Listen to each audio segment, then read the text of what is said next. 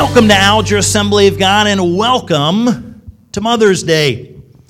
Now, I came across a story about a young preacher who was uh, studying for the ministry, preparing to preach his very first sermon. That's uh, many years ago for myself, but I can, I can remember thinking about that very first sermon. And knowing it was his first, this young man desired to hit a home run, and he wanted to have a smashing introduction to set it off. So he went to an older minister who had pastored and preached for many years and asked if he had a great introduction, something that would capture everybody's attention. This senior minister did. He said, Son, I've got an illustration that works every single time. He says, I've used it multiple times over the years and in many different places where I have preached, and it is guaranteed to work. He said, This is what you do. When you get into the pulpit, make this statement Some of the greatest days of my life I spent in the arms of another man's wife. Then wait a moment and say, My mother. He went on to say, Don't forget to pause for a moment, but whatever you do, don't forget to say, My mother. Very important, he said. So finally, the Sunday came, and this young man was excited. He was ready. He was going to preach and declare the Word of God. And he walked up into the pulpit, unfortunately, with two big problems. One, he was nervous and scared. It was his first time preaching publicly. And two, unfortunately, he had forgotten to tell his wife what he was about to say. So the young preacher gets up behind the pulpit, clears his throat, confident of this smashing introduction, and he says, Some of the greatest days of my life I spent in the arms of another man's wife. And he paused for a moment as he should. But unfortunately, about that time, his wife, who was rather hot tempered, got up out of her seat and began making her way to the pulpit. Alarmed by the fact that his wife was now walking towards him, he forgot the words he was not supposed to forget.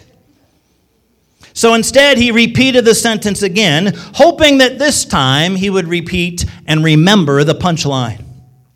So he said, Some of the greatest days of my life I have spent in the arms of another man's wife. He said it with passion. And he paused looked around, his wife almost to the platform, panic stricken, he said, And for the life of me, I can't remember who that woman was. So I trust today, Mother's Day or any day, you will have no problem remembering and recognizing your mother. It was Mother's Day, and certainly there's many times uh, things that are done or gifts that are done. Uh, a lot of times, flowers or jewelry or cards or handmade somethings will be prepared. But what is it that moms want? Well, over the last week or so, newspapers and websites and TV stations have interviewed moms to see what it is that they want for Mother's Day. One mom said this I simply want my kitchen to stay clean for longer than an hour. Another mom said, I just want to sleep in until at least 7 a.m. Some of you might want to add a few more hours to that, perhaps. One mom said, I simply want a day without fighting between my kids. Or this mom said, I just want to go to the bathroom alone all day. She must have some little ones in the house. Uh, this final mom said, I want one of two things. I want either my kids to listen to me the first time I say something all day or a new car. Not sure whether she'll get either of those that day. But what is it that moms want? What do godly moms want for Mother's Day? I'm going to invite you to turn with me the New Testament to 2 Timothy. We take a little bit of a look this morning at what godly moms want to do and what godly moms want for you. That's where we're headed. What do godly moms want to do, and what do godly moms want for you? 2 Timothy chapter 1, beginning in verse 1, reads like this Paul, an apostle of Christ Jesus, by the will of God, in keeping with the promise of life that is in Christ Jesus, to Timothy, my dear son. So, as he writes, this is a side note here, Paul who in the book of Acts was Saul. He was one who was against God and breathing out murderous threats. He was someone who was wanting to take and put Christians into prison. And yet he had a uh, just an incredible encounter with God Himself. He was changed and transformed.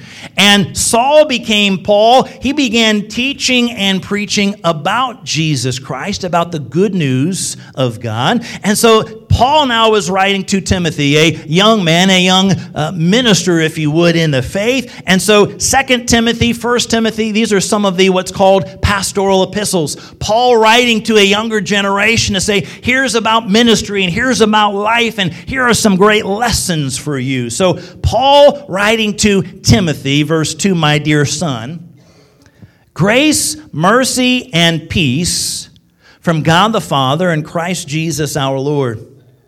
I thank God, whom I serve, as my ancestors did, with a clear conscience. As night and day, I constantly remember you in my prayers. Recalling your tears, I long to see you so that I may be filled with joy. So as we continue this morning, we'll take a look at a handful of things that godly moms want to do and godly moms want for you. Number one, to love God to love God. Check out the very next verse, verse 5. Paul writes, I'm reminded of your sincere faith, which first lived in your grandmother Lois and in your mother Eunice, and I am persuaded now lives in you also. A godly mom desires to love God, but a godly mom desires that her family would love and serve God. Did you see what we have? Several generations represented here. We've got grandmother Lois, we've got mother Eunice, and now we've got the son who is Timothy.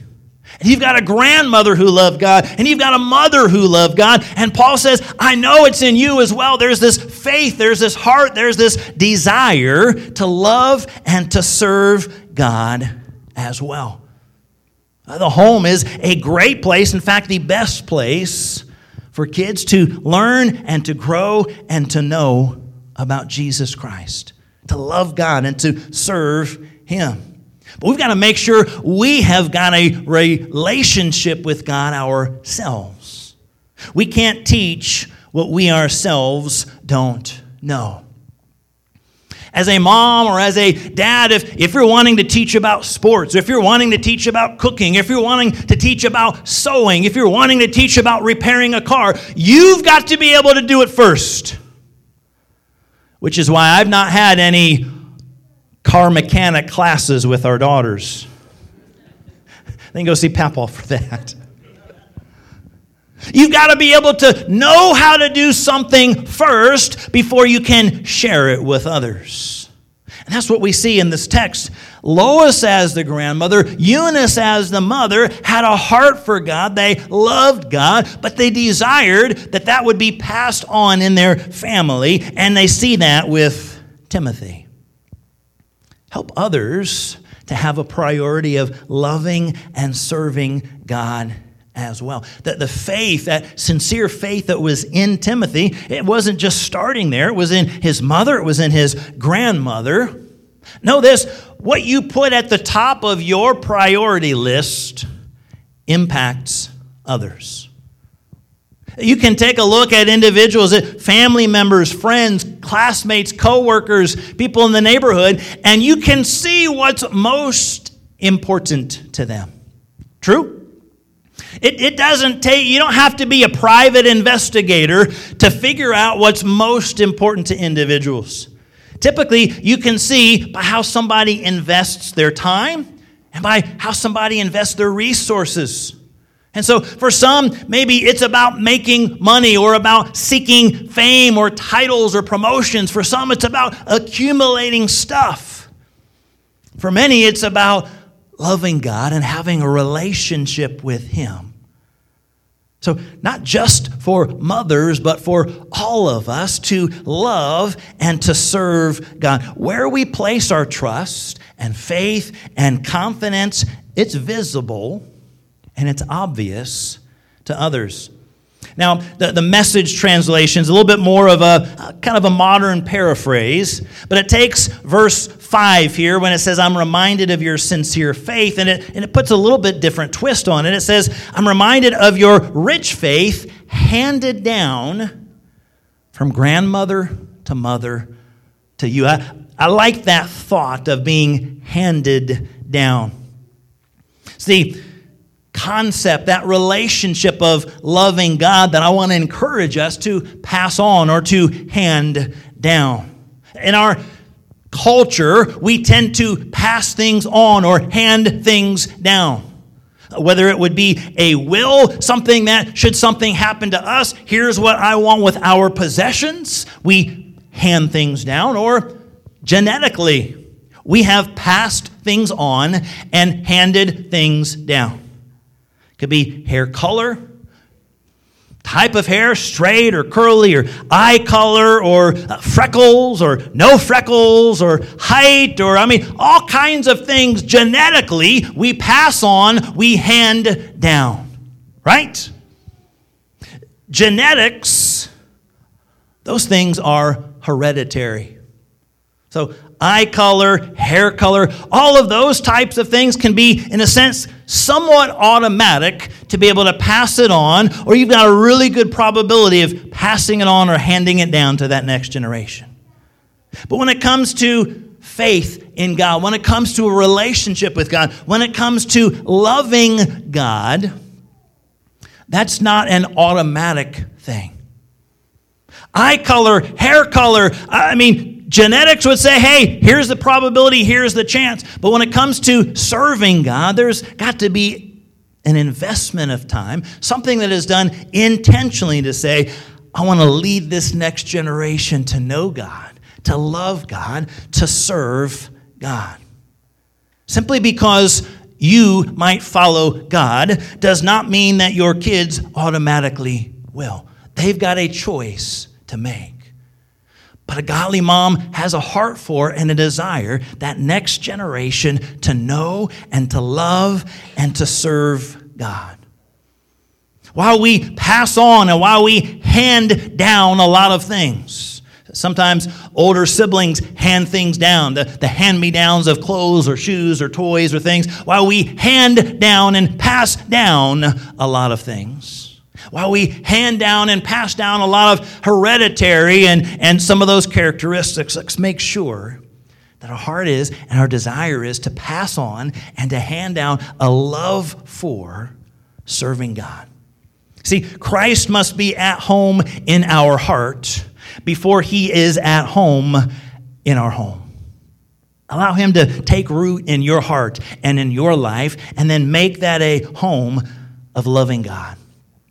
What would a godly mom desire to do and desire for you? It's to love God. But secondly, I believe the heart would be to learn His Word. Moms learn a lot of things.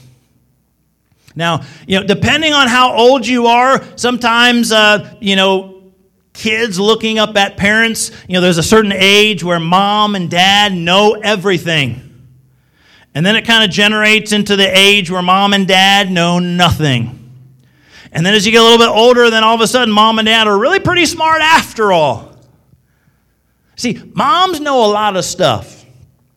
Moms know they know the clothes that go to each person. They, they know how to separate, even though they look exactly uh, the same and identical. This one's hers and this one's his. This one's hers and this one's hers. They know where it was and who bought it and how much and where. They know who has what and when and where. Uh, maybe it's using a phone and a calendar, or maybe it's a paper calendar that's magnetized up on a refrigerator. But moms know what's going on. They learn everything about schedule, and, and moms know. Moms know by looking at you whether something's wrong. Moms know whether you're telling the truth or not. Mom knows when something's not quite right at school, at home, just with the look on the face. Moms learn a lot of things. But a godly mom, more than learning about her kids, a godly mom desires to learn the Word of God and would desire that others in her family learn the Word of God. See, Timothy had learned to study and had a heart for the Word of God. In fact, a little bit later in 2 Timothy chapter 3, Paul writes this way. As he's writing to Timothy, he says in chapter 3, verse 14, As for you, he says to Timothy, continue in what you have learned and become convinced of.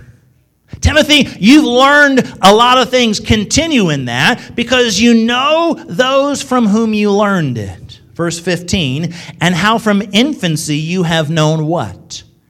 The Holy Scriptures, which are able to make you wise for salvation through faith in Christ Jesus. He says, Timothy, don't forget those things. You've learned it. You've grown up in a house that this was important to learn God's Word, and from infancy you've known it. And he says in verse 16, all Scripture is God breathed and useful for teaching, rebuking, correcting, and training in righteousness, so that the servant of God may be thoroughly equipped for every good work. See, don't just have a relationship with God, love and learn the Word of God. That first thought, that first step of loving God's important, but don't stop there. Don't just say, I've got a heart for God or a love for God and stop develop a heart to learn the Word of God. Lois and Eunice apparently had done that. They made their home a place to learn about God and His Word. Paul identified it. He said, You've learned this, and from infancy, you've learned it. Nothing else will have a greater impact on the individuals in our home than the Word of God. I, read this riddle recently. It goes like this how do you teach a parrot to talk? I don't know, you say. The answer? Have a larger vocabulary than the bird. You got to know more than the bird you're trying to train. We need to know more about the Word of God than the individuals we're wanting to point to and turn to God. We've got to learn the Word of God ourselves if we are going to teach and to share it. Read it, learn it, study it, incorporate it into your life, and pass it on. In fact, start young.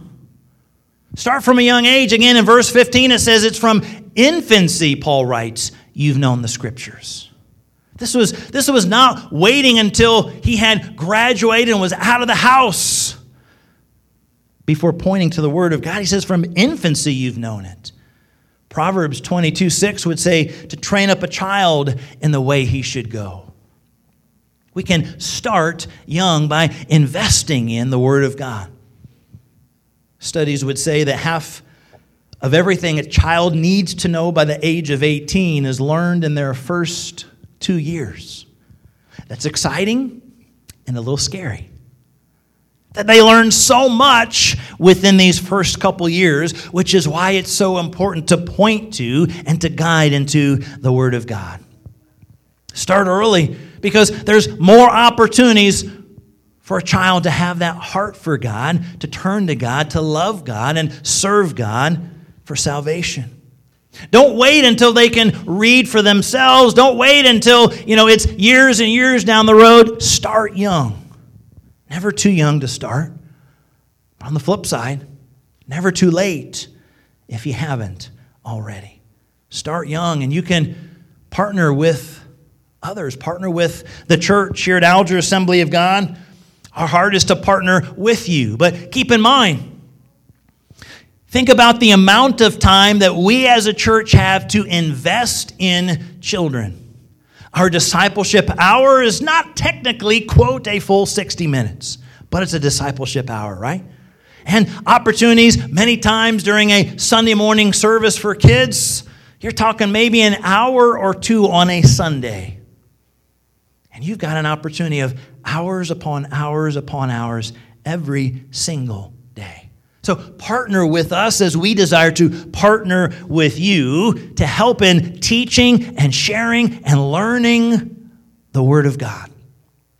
More than anything else, more than any other book, and as they get into school and begin to read some simple books in, in elementary and middle school and high school, more than any other book or magazine or website or app, let's point to and have a heart to learn the Word of God.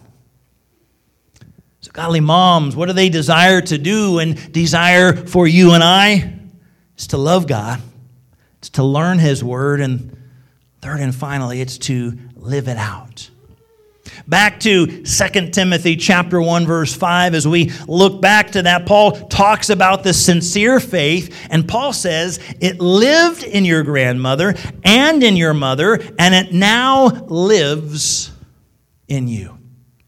It's this living and active faith. We've got to live it out. A sincere faith is both taught and caught. We can teach, right? We can open up the Word of God and teach with our mouth. Hey, here's what God's Word says. We can teach the truths of God and His Word. But it's also caught. When people see how we act, how we speak, how we live, we are teaching, and that many times is caught even within, without an official teaching opportunity.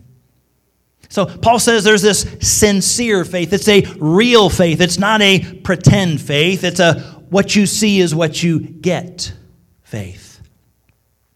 What you claim that you believe and what you show the world are the same. It's not just saying one thing and doing another, but they line up. They're sincere, they're accurate faith. No one knows better than a child what's real and what's not. You can often try to fake someone out. But in the home, a child is going to know is that real? Is that sincere faith? Common phrases you and I have heard actions speak louder than words. Words are good. Teaching and proclaiming are good, but what about the actions that follow? How are we living out this Word of God? It starts with loving God, having that relationship with Him. We say, that's not enough. Let's continue to learn the Word of God. We say, but that's not enough just to love Him and have a kind of a mind or a brain filled with things about God. Let's live it out. The other quote you might have heard, uttered quite a while ago, says to preach the gospel at all times. When necessary, use words. In other words, the, the actions, the, the, the ways that we carry our lives will preach and proclaim the Word of God. Now, there were four Bible scholars arguing over Bible translations. There's a, there's a variety of them, a wide variety of uh, discussion and translations. And so one of these Bible scholars said that he preferred the King James Version. He, he liked the beauty, he liked the, uh, the feel of the Old English. Another Bible scholar said he liked the New American Standard because of the literalism and because of the accuracy in his mind. A third scholar was sold on the New Living Translation because of the use of, uh, use of contemporary phrases that help to capture the meaning of many of these difficult ideas. Well, they turned to the fourth one, and after being quiet for a moment, this fourth scholar admitted, I personally prefer my mother's translation. Uh, the other scholars kind of looked at him and chuckled and began laughing, and he said, Yes, in fact, she translated the scriptures. My mom translated each page of the Bible into life. It is the most convincing translation I have ever read. What was he saying? He was saying, My mom lived it out. It wasn't just up here. It wasn't just that there was a relationship at one point in time. It wasn't just that she knew a lot of things about God's word. He said she lived it out. How she lived lined up with the scripture. You and I are to consistently live it out. Children will forget many of the things we say. Amen? but they won't forget how we live. No doubt there are things that you have done with a child or with a grandchild that will live in their memories forever. Things that have been said, funny statements that pop out, and you will remember that forever. How are you and I living our life? Consistently to honor and serve and please God? We can't pass on something that we don't ourselves possess. If it's not a priority to us, it's not going to be a priority to those that are around us. I like this quote. Someone said that faith is like calories. You can't see them, but you can see the result. I like that. What about our faith? Are we living it out? If so, we'll see the results. We'll see the impact in the life of those that are around us. Consistently live for God. What does a godly mom want to do? What does a godly mom want for you? Is to love God, is to learn His word and live it out.